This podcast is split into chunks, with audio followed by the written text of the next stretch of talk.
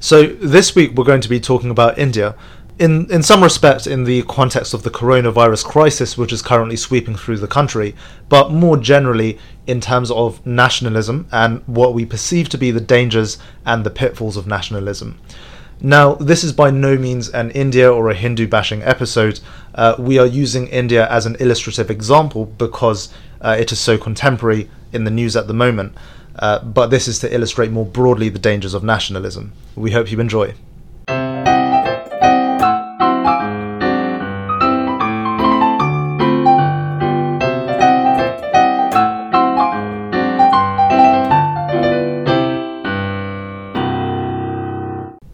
This week's episode is about the ruling party in India, the BJP, which is a Hindu nationalist party. We've not chosen this party specifically because we have a dog in this fight. This is not about uh, the sort of party politics of India and which party we support. It's about nationalism more generally, using the BJP as an example because India is such an important example and at the moment, uh, such a fraught one.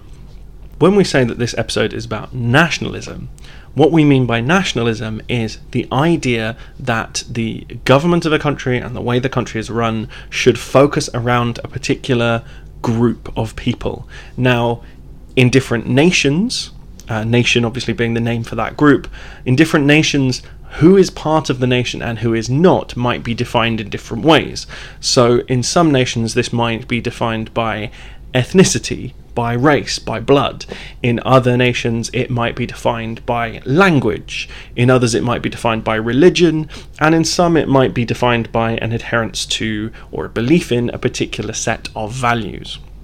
As with all things in politics, when we say that those are those those are the options available for what a nation can be based around, of course they're not mutually exclusive, and actually most nationalist movements uh, focus around a combination of all of those things put together. Now, the BJP is a Hindu nationalist party. So, while obviously any religion focuses around core tenets and has shared values of the people in those religion, the BJP is mostly focused on a religious view of nationalism, where the members of that nation are Hindu Indians. So, to give a potted and simplified history of the BJP for those of our listeners who, who don't know who they are, uh, the BJP is part of a larger parent organization, the RSS, which was founded in the 1920s. And the aim of the RSS was to found a Hindu Rashtra or a Hindu nation, um, at that time in the context of independence against Britain.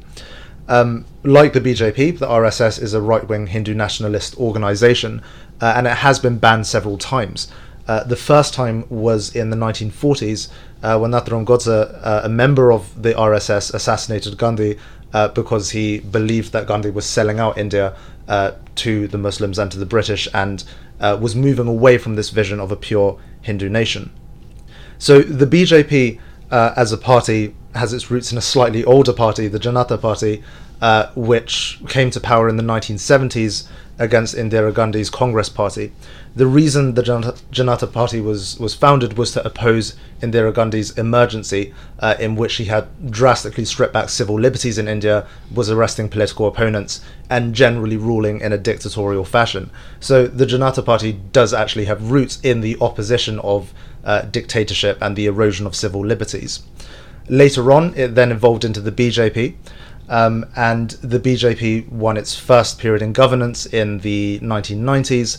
Uh, it's now under its second government under the Prime Minister Narendra Modi, who defeated the Congress Party in 2014. Uh, and given the very fragile state of Congress politics uh, and the relative, uh, the relatively uninspiring nature of their leaders, such as Rahul Gandhi, uh, it looks like the BJP is now in a period of embedded dominance. So, given that it looks like the BJP are set to be in power in India for a long time to come, it's important for us to look at the BJP's core values and beliefs. Like any nationalist party, the BJP's view of its country is based on a long mythologized history which details why that particular nation is special and why their country deserves to be um, reserved for, governed for that particular nation, that particular group of people. Now, this is common to all nationalist movements the idea that the country has a special, unique, and almost infinite history stretching back into the uh, into the mists of prehistory. Um, but BJP politicians specifically have. Um, in recent years, put forward some pretty unbelievable claims for how far back in history the glory of a Hindu India goes, and exactly what the glorious Hindu past of India looked like. Right. So, uh, game time. I'm going to give you some uh, some inventions, and one of them was not claimed by a BJP minister or official to have been invented in ancient, uh, kind of ancient glorious India. Right. So the five inventions are the internet, aircraft, submarines, plastic surgery, and stem cell genetics. I actually I actually know this one. So the chief minister of Tripura state, who is a BJP politician uh, in 2018, uh, claimed that ancient India uh, had access to the, both satellite communications and the internet, and I think aircraft as well. And that was his explanation for how um, they were able to, or a, in the Hindu epic, the Mahabharata, one character, and I forget who, I apologize, was able to uh, defeat an army in battle and communicate with other Hindus who were thousands of miles away across India. And it was actually Modi himself who claimed that uh, ancient Indians must have had stem cell research and plastic surgery as the explanation for how the Hindu god Ganesh has a uh, elephant head and a human body, which I find particularly entertaining because surely part of being a god is that you can sort of do what you want and the rules of being human don't apply to you. And you know if a god has an elephant's head and a human's body the explanation for that is sort of well, he's a god, he can do what he wants, but they've sort of reduced it to banal mortal means that they must have had plastic surgery to attach the head. Um, so, submarines. Uh, annoyingly correct.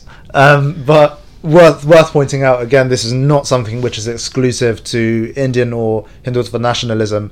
Um, many forms of nationalism across the world make claims to prehistoric, you know, pre-modern civilization uh, golden ages. Uh, white supremacism, for example, in Europe and North America, draws very heavily on Norse mythology and uh, mythologized view of a perfect Aryan past. Uh, recently, Erdogan, the, the president of Turkey, uh, also made claims that Islamic civilization had reached the Americas before Columbus, or of course before Columbus, the Vikings, uh, and said that when Columbus first sailed into the Caribbean, he saw mosques uh, perched up in the mountains and has actually offered money to reconstruct these uh, mythological mosques uh, in the Caribbean. Um, the Chinese government uh, often draws upon, e- even though they're they're claiming to have a break from the, the, the feudal aristocratic past and a new glorious communist future, often draw upon um, kind of Chinese mythology and deep, uh, sketchy ancient Chinese history as as a means to legitimize the uh, the Chinese civilization and its claims to a bunch of adjacent lands. Uh, and in fact, I think all of China's new space station modules are um, purposefully named after Chinese mythological figures instead of the co- kind of more banal communist slogans of the 70s and 80s. That's really interesting, actually. I didn't know that. Um, it's worth also pointing out that often these national mythologies are, and in fact, the more problematic ones, to a certain extent, are not the ones that are clearly completely made up and, and clearly nonsense, um, but the sort of a, a, particular viewpoint of history or a particular spin on a period of history which isn't uh, false but is highly misleading as well. And the classic example I can think of for this, which is almost certainly going to be a podcast episode in and of its own right in the future, is the British Empire. Now, it's not that the British Empire didn't happen. We haven't made that up, but the way in which the British Empire is is viewed by most Britons, the way in which it is taught, or in fact, the way in which it is not taught in most schools, is all part of this sort of national mythology, this history, in inverted commas, story of a group of people who have this sort of common identity that travels throughout time and who achieve all these glorious things, which is in you know in all cases dramatized, mythologized, and sort of over moralized and broadly untrue. Yeah, so I think if, if we were to summarize that, it would be that all uh, all nationalism and all nationalist parties are predicated at worst on outright falsifications and at best on a very selective and misleading view of historical events. So I guess the next question to address is if nationalists have these views of history that are um, somewhat or completely inaccurate, why does that matter? Um, in the modern world, in terms of people's welfare and livelihood and futures, why is the fact that uh, a particular group of politicians in India, but around the world as well, have a rather daft view of prehistory? Why does that matter to us? And I guess this doesn't just apply to prehistory, but fairly recent history as well. Um, if we look at the case of the Israel-Palestine conflict, for example, um, I think it's fair to say the ruling part, the ruling party in Israel, uh, or the ruling party in the coalition, Likud, led by Netanyahu, is very much based uh, on a Jewish nationalist view that we were here first, everyone else is an invader. Uh, in some cases, everyone else is a is a recent invader, uh, and so there is no Palestinian national identity. They have no right to the land. We can exclude them. Uh, this can also be seen in India. Uh, functionally, it is the same argument that there was a pure Hindu Dharmic nation there. Then the Muslims invaded, but they are outsiders. They are interlopers. They don't belong. So, whilst some of the claims made by nationalist parties and groups may just be entirely daft and hilarious, like ancient India had plastic surgery uh, and internet and satellites, uh, in many cases, these foundation myths are then used in the present to exclude minorities, and that's why we believe nationalism is broadly dangerous. Absolutely. Or, to put it another way, it's not just nationalists' misunderstanding of history that's dangerous, it's also their misunderstanding of geography. Because a nationalist viewpoint, regardless of which particular nation we're talking about and what particular sort of characteristic qualifies people to be part of that nation, a nationalist view of the world relies on the idea that the world is parceled up, or at some point deep in the past, the world was parceled up into neat groups and the people in one particular area were all part of one particular nation and had one way of doing something, and then there was a discrete boundary before the people of another nation appeared on the other side, and that the world is bounded into these little groups that all live their own worlds and their own lives, all have their own sort of uh, virtues and societies and way of doing things. And and the first thing to say about that is that that's just plainly not true. That sort of golden age of nations before migration and conquest and everything else muddled it up did not exist, and that neatly separated world is probably the most dangerous of all the nationalist myths because, as we've started discussing, that then leads to belief in that, then leads to the idea that people who don't fit in that ideal, that is, minority groups, people who live in a particular country who don't qualify to that particular view of nationhood, whatever it is, um, are somehow wrong, not by virtue of what they've done, but simply by virtue of of being there, of existing where they happen to exist. So again, just to bring it back to the Indian context specifically, uh, in this view, the the insiders or the original people of the land are in the view of the BJP, it must be said, not just Hindus specifically, but those of uh, Dharmic religious background generally, which would also include people like Jains, for example, and probably Buddhists too. Um, and until fairly recently, the BJP, or, uh, the BJP and Hindu nationalism has also been quite accommodating, I would say, of Christians, although since 1998 ish, as a turning point, that has begun to change and there are increasing rates uh, of anti Christian violence in India. I'd say that the the kind of primary outsiders identified in the Hindutva worldview are Muslims who are seen as violent invaders, and um, it must be said that in the past, Muslim dynasties uh, such as the Ghaznavids, did violently invade India. That does not, of course, mean all Muslims today are violent interlopers, uh, but that is how the ideology perceives them. And of course, it's worth reiterating that just because a group of people haven't lived in a particular place for the entirety of history and the entirety of time doesn't mean they don't have a right to be there. Um, simply because no group of people has always inhabited a particular place since the beginning of time, firstly. And secondly, groups of people are not the uh, basic building block of society that we should care about. Individuals are. And even if the ancestor of a particular individual um, you know 200 300 400 years ago however long ago um, did violently invade and conquer a particular place and kill lots of people and forcibly convert others that is in no way um, a reflection on those modern uh, Muslims living in India and their lifestyle and their livelihoods and their values and their moral worth. Um, and so the history of a group of people should not be a stick with which to beat the current inhabitants of that group. Um, and I do think that this is something broadly that, that Gandhi understood.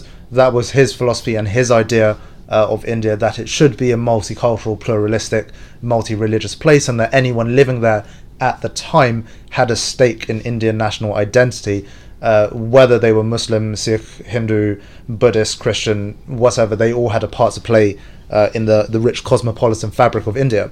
And it was Jinnah, the founding father of Pakistan's ideology, that no, you know, different groups, different religious groups have different national identities and therefore deserve different states. Uh, in many ways, therefore, I would say that the BJP are the ideological heirs of Jinnah and not of Gandhi in terms of what the BJP is actually doing to sort of uh, further this nationalist cause and to, uh, let's put it bluntly, oppress Muslims in India, um, is a long list. First thing we're going to mention is the amendment of the Citizenship Act in 2019. Now, India has never had a particularly welcoming view of immigration. Uh, its population is high enough already, to be perfectly honest. But in 2019, they amended the Citizenship Act to allow uh, refugees from neighbouring countries to come to India and have settled status, provided they were Hindu, Jain, Buddhist, Christian, uh, I think Jewish, and I think even Zoroastrian, which is a very minor religion, despite the fact that once in history it was one of the major ones.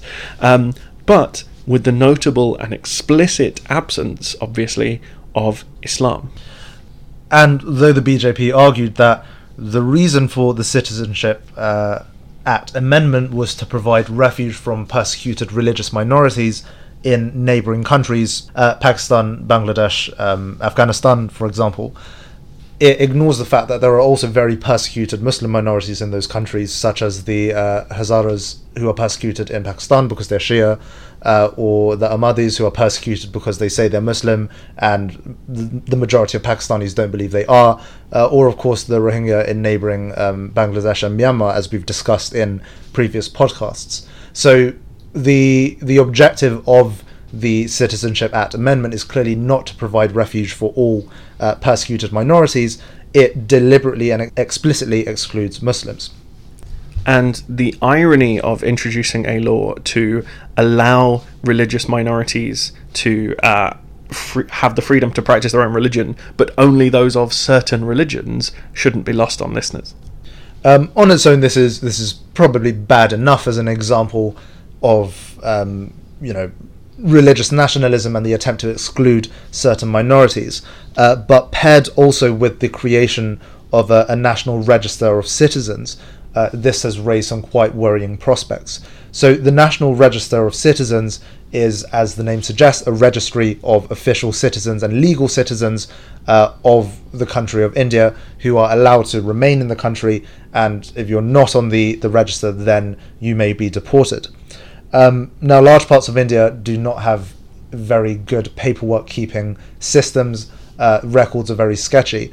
And so it is entirely possible that when applied, this would strip citizenship from a large number of Indian Muslims who could not prove their ancestry or you know long-term habitation in the country or the habitation in the country uh, of their predecessors.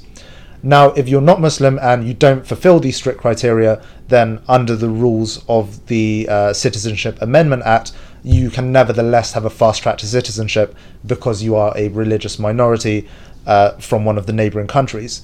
In conjunction with the Citizenship Amendment Act, uh, this has raised the prospect that significant numbers of Indian Muslims may be disenfranchised by the NRC, and because of the provisions of the CAA, then have no route to citizenship and are effectively stateless, which, as we've discussed in previous episodes, uh, is a massive humanitarian problem.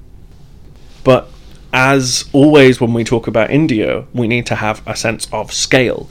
And whilst we dedicated uh, an entire podcast to the um, damage of being made stateless, uh, and in the discussion of one individual in particular, the National Register of Citizens risks and possibly already has uh, making tens of millions of people stateless. The National Register of Citizens is also an example of the kind of tactic that's often employed by nationalist governments to oppress minorities, which is to introduce legislation that doesn't explicitly rule out a particular group, but which in practice does. Because the National Register of Citizens doesn't explicitly say that Muslims can't become registered citizens, but it relies on uh, India's poor bureaucracy and the fact that many poor Indians and many Indians from minority backgrounds and many Indians in sort of far flung parts of the country don't have the paperwork to prove that they are citizens, despite the fact that they were born in the country and their parents and families were born in the country, etc., etc., um, to disenfranchise those people.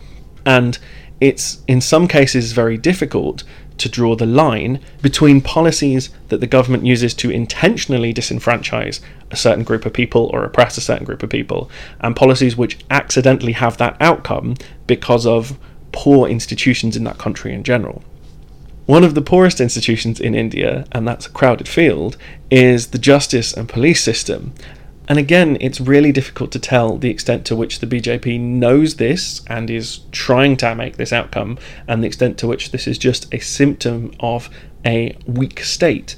But because um, policing in India is generally so poorly run, there is a huge, almost tradition of vigilante justice, and there are tons. Go on the web, um, go on the internet and, and look these up. There are tons of stories about people being brought before the authorities uh, by their neighbours, by uh, groups who've gone out and tried to find these people uh, because they don't have citizenship papers. And of course, as these are just vigilante groups going around rounding up Muslims effectively, um, it's unclear whether they don't have papers or whether those papers have been taken off them. So while the National Register of Citizens and the Citizenship Act Amendment are explicit acts by the BJP to disenfranchise Indian Muslims. There are lots of other um, processes and events going on in India um, which are happening possibly with the knowledge of the BJP, possibly with the aid of the BJP, it's very difficult to tell, but which are undoubtedly horrific acts of oppression against Muslims so one example of something which is again exclusionary to minorities, uh, in this case, not actually just just Muslims, uh, is the the phenomenon of cow lynchings uh, and cow protection and vigilante justice around such an issue. So in Hinduism, uh, or at least the modern understandings of Hinduism, cows are held to be sacred for a variety of reasons, which we won't go into here. Uh, but because cows are perceived as sacred, uh, India has some quite tight laws against harming cows. So, cow slaughter is actually illegal in 18 Indian states. Uh, in 10 of those, you are allowed to slaughter bulls, i.e., male cattle, but not cows, uh, female cattle. Um, and in the remainder of them, it's still quite socially frowned upon. Now, as a result of these laws and as a result of the perception that cows are sacred, there has been a lot of violence in recent years against people who have eaten beef or uh, merely have been perceived to have eaten beef or um, someone has accused them of doing it. Uh, and in these cases, you often have mobs turning up and beating people up or forcing them to humiliate themselves or committing severe violence against them, and in the most extreme cases, killing them for eating beef uh, or for the accusation of eating beef. This is obviously horrible uh, and is also ironic for several reasons. Uh, the first of those is there is plenty of evidence to suggest that in the past, uh, meat eating and beef eating was widespread in Hinduism, and the practice of not eating beef has only recently become uh, more codified as a cultural practice. Uh, secondly, that beef eating is still really common in India. Uh, it's the seventh highest country in the world by domestic consumption uh, and is the world's largest exporter of beef. And this brings us back to the harm principle that we were discussing in earlier uh, podcast episodes, and generally um, the idea of liberalism as the solution to this. That we're not trying to say that eating beef is a good thing and that we all ought to eat beef. Um, in fact, if anything, there are rather strong environmental reasons why we shouldn't eat beef.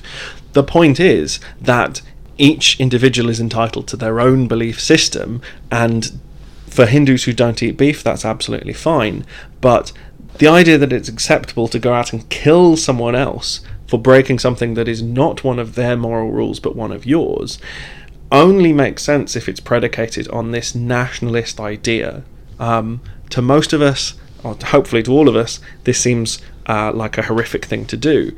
And the only way that you can sort of wrap your head around it and make sense as to why these people think this is not just an acceptable but a just thing to do is because they believe in a nationalist conception of their country. Because they believe in the idea that their country is um, owned uh, by and is run explicitly for a particular group of people their particular group of people who have that particular rule that you don't eat beef, um, and that anyone else who doesn't agree with that rule, who doesn't agree with that particular um, virtue or vice, whichever way you want to look at it, um, doesn't belong to such an extent that their life is no longer valuable. And that's another, or that crystallizes the danger of a nationalist way of thinking and what we mean by um, exclusion of those minority groups. And this, therefore, has quite strong parallels with the earlier podcast we did on blasphemy laws and why they shouldn't exist. Both are predicated on a very similar logic that this is a universal moral truth. Anyone that infringes on it is so beyond the pale that it is acceptable to attack them or at the extreme kill them for their transgressions against the fundamental moral law. Of course, as we've said, everyone is entitled to believe that certain things are moral or immoral uh, or permissible or impermissible, but it's the attempt to impose that on others on a national scale which is dangerous. And as I mentioned earlier, they interact with poor justice systems and poor policing systems as well to make a really terrifying situation for minorities in these countries.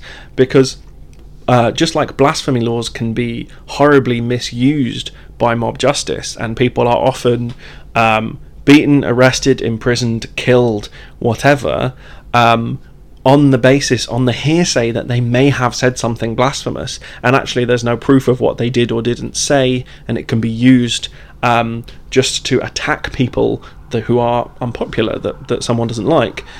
There are absolutely cases of the same thing happening with cow justice in India, of people being uh, lynched or at least arrested um, and imprisoned for life, actually, in, in Gujarat and I think Rajasthan. Um, you can be imprisoned for life for eating beef on the accusation that they eat beef, but actually with no with no proof of it. And it's an important side point that vigilante justice, regardless of whether you um, think eating beef is wrong and that anyone who eats beef should be arrested, or whether you think that blasphemy is wrong and anyone who blasphemes should be arrested, vigilante justice and operating that law without uh, a proper policing and justice system that proves whether or not someone actually broke the law is a horrifically dangerous and violent thing for the government to allow to happen.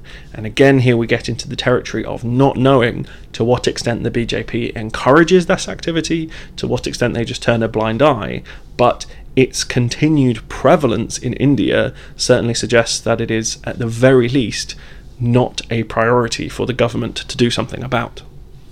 So, another um, quite popular vigilante cause in India uh, is the crusade against love jihad. uh, and love jihad is uh, is a very silly term, but um, is the presumption that Muslim uh, boys or men are going around and seducing Hindu women and marrying them and converting them into Islam, and thereby reducing the ranks of the, the Hindu nation and uh, growing the ranks of this Islamic fifth column within India. Uh, and as a, as a recent twist on this, we also have dance jihad. Uh, recently, an, a video was posted on, on Indian social media of two young junior doctors, uh, one male and one female, dancing in the corridors of a hospital in Kerala, and everyone loved it until it turned out that the boy was Muslim. At which point, um, you know, you had a wide sweep of comments about how this was a new form of love jihad, dance jihad. And this is obviously problematic for a huge number of reasons uh, that we don't really have time to get into. We don't really have time to get into the um, the sexism of it. Um, but the the first thing to say, the main thing to say, is that love jihad is is not real. Um, while beef eating, as we've said, is not something that should be illegal, and is certainly not something that vigilante justice groups have a right to go out and arrest or kill people for. Beef eating is something that happens in India. Hundreds of millions of Indians eat beef. Um, Muslims deliberately seducing Hindu women uh, to try and slowly but surely, over many generations and um, many dates, um, reduce the Hindu population to zero is a myth. It is not a thing that is happening. It is a conspiracy theory. Um, and this shows us uh, more clearly the role of the government in fomenting these ideas and in encouraging this kind of vigilante behavior. Because while beef eating is a real phenomenon that happens, love jihad mainly exists because BJP politicians like to try and convince people that it exists. And when we say we it doesn't exist, we of course don't mean that no Muslim has ever ever done this, but those are isolated incidents rather than part of a broad sweeping organized systematic conspiracy uh, in terms of the BJP's role in whipping up, uh, you know, hatred for this phenomenon and indirectly encouraging vigilantism. Uh, one of the foremost proponents that of the theory that this is happening is Yogi uh, Adityanath, who is the chief minister of Uttar Pradesh, the most populous state in India, uh, and also a high-ranking member of the BJP party. Um, in recently resurfaced uh, recordings of a rally in in UP, uh, he was recorded and and seen on tape as having said, if they take one Hindu girl, we will take hundred Muslim girls. If they kill one Hindu, there will be 100 that we, and then pause for effect while the crowd chanted kill, and he was just standing there looking quite happy and smug with himself.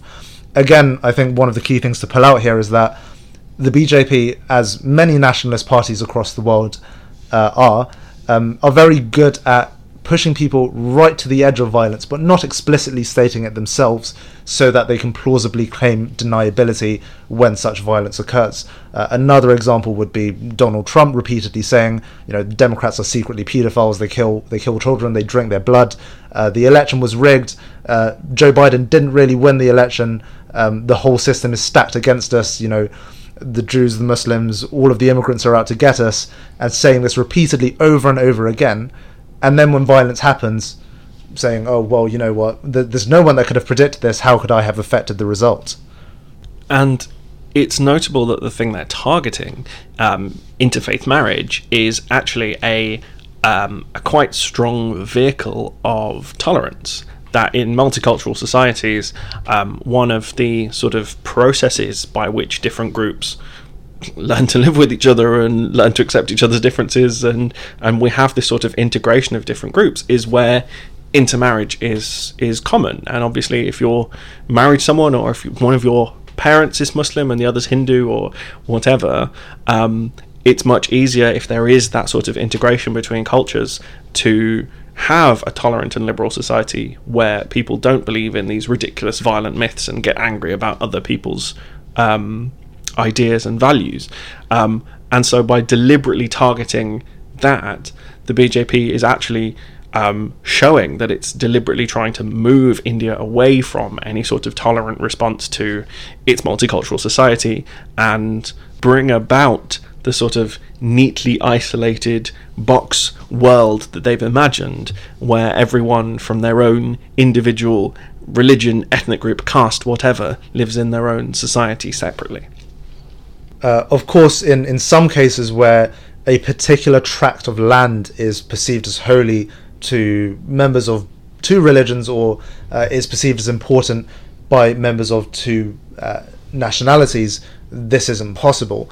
Um, so, one uh, kind of very well known international example is Temple Mount in Jerusalem, which is claimed as holy by Muslims, Jews, and Christians, and therefore there are loads of arguments about how to share it or how to coexist. Uh, in India, we have the example of Ayodhya, a city uh, where there was, until 1992, a mosque there, uh, the Babri Masjid, uh, which was torn down uh, as a result of a, a Hindu nationalist riot. Uh, they tore down the mosque on the, or in the belief that before the mosque had been built, sometime in the Mughal era, era a Hindu temple um, dedicated to the god Ram had existed on that site. Uh, the jury is still out about whether such a temple existed. The archaeological evidence is still contested, but what they believed was that a Hindu temple existed there first, a mosque had been built over it, and therefore they tore down the mosque uh, in order to, to rebuild the temple. And this is still a very you know salient issue in Indian nationalist politics. The argument that that temple must be rebuilt, uh, it's seen almost as a as a resurrection or a reclamation of that ancient perfect Hindu identity.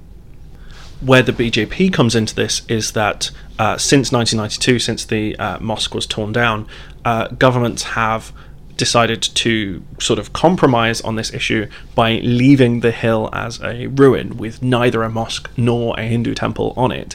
Um, and the BJP has made it one of their sort of main policy platforms, actually, to um, design and build a temple on the site. Again, on the shaky evidence that a Hindu temple uh, existed there before, I had a quick look at the archaeology, although this is your specialist subject. Um, and from what I can garner, um, there was a building, there is evidence that there was a building there before the mosque, but what that building is, whether it's a temple or, or, or something else, is, is still unknown. But of course, as we said at the top of the podcast, nationalism rests on mythology. And in the eyes of the BJP and in the eyes of BJP supporters, um, there absolutely was a massive Hindu temple on that site, and that is fact, and that is not something that can possibly be denied. And this um, sort of pillar of nationalism and of BJP nationalism specifically, um, that we deny reality and we believe in a sort of cleaned up history of the world where our nation is perfect and nothing goes wrong in it and everyone from our nation is is upstanding and everyone else isn't um, is obviously dangerous for the minorities who are demonized or scapegoated uh, by that history, who are seen as interlopers, who are seen as um, terrorists or, or rebels uh, simply by virtue of their identity. Clearly, that is a massive problem, and we're not trying to do that down at all. But actually, it can become a problem for everyone when reality turns bad, when something, uh, a problem, a disaster occurs in a country, and the nationalist government because it doesn't fit with their particular worldview, it doesn't fit with their uh, narrative of their own country, rather than dealing with the problem or trying to come up with a solution, uh, simply denies its existence. And the case that we're working towards here is uh, another parallel with Donald Trump is the COVID 19 pandemic, which both the American Republican government and the Indian BJP government have done very little about. So, with regards to to COVID, um, as as this is an unfolding crisis, obviously the stats and the details are a little murky. Uh, in terms of this second wave, the BJP has done very little to stop it. Um, when the first wave of COVID was sweeping across the world, the BJP did slightly late impose an incredibly draconian lockdown, um, but without much of a social support net for those who could no longer leave their homes and work. And of course, because many people are reliant on day to day work in India, the lockdown had limited effect. Um, even though it was presented as incredibly strict, um, many people simply could not self isolate because they did not have the financial support to do so and to just not work. Um, and as the second wave has come through, the BJP government has largely adopted a, a policy of denialism, um, refusing to accept that you know these things are happening or that this is the case. Part of the response is delegated to individual states, so this is not all to be like thrown at the door of Narendra Modi himself.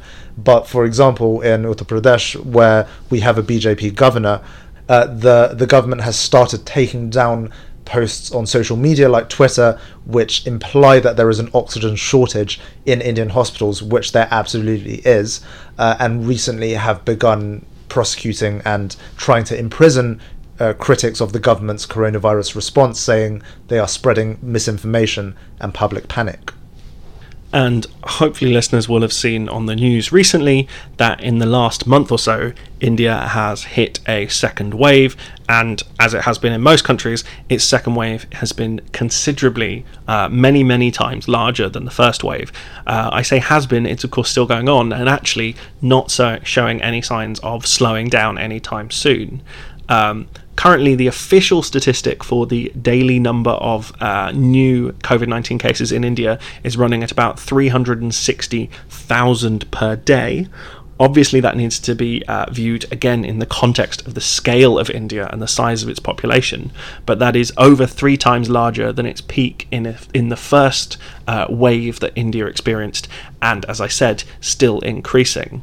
But the other thing that needs to be taken into account with the size of this second wave in India is the complete lack of testing. So, the statistic that's normally used to judge how well a country is testing for COVID is the number of tests per confirmed case.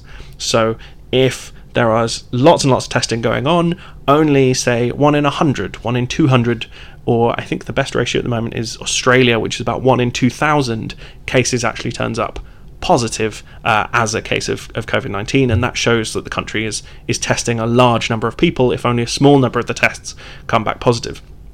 India's uh, tests per confirmed case at the moment is just under five. So while we can't put an exact number on it, what we do know is that that 360,000 a day uh, of new cases is massively underestimating the actual size of the second wave of COVID in India at the moment. So, again, to reiterate the central point that we're working towards from these examples, extreme nationalist movements are, of course, terrible for minorities because they are based on this mythologized view of the nation, uh, and that necessarily excludes certain people.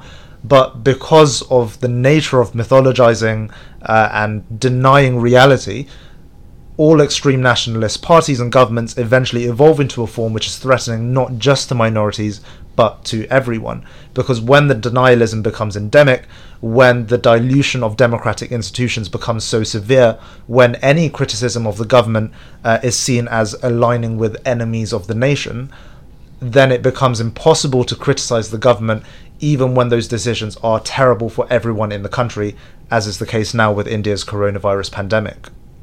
And that's an important point because the um, bringing about an end to extremist nationalist ideas such as this requires the uh, humanity and the empathy of people in the majority. India is only around 15% Muslim. So, if Indian Muslims continue to protest against the BJP and vote against the BJP, but the majority continues to vote for them, this situation is never going to change. If the majority of white Americans continue to vote for the Republican Party, leaving um, Latino, Mexican, Muslim immigrants to vote for the Democrat Party, that situation is never going to change. And the same is true in Britain, where nationalist, white supremacist rhetoric um, has been um, increasing, I suppose is the word, uh, for a long time. And actually, that is definitely going to be another podcast uh, topic that we talk about in the future. The point is, majorities, if they view that they benefit from this nationalist idea, are almost complicit in it. And the only way it's going to stop in a democratic society is if the majority turns against it as well. In one sense, there might be a rather pessimistic conclusion to draw from this that the only way that nationalist movements break down is when that denialism gets to the point where there is such a catastrophe that it affects everyone, that there is no longer a viable way of supporting that party.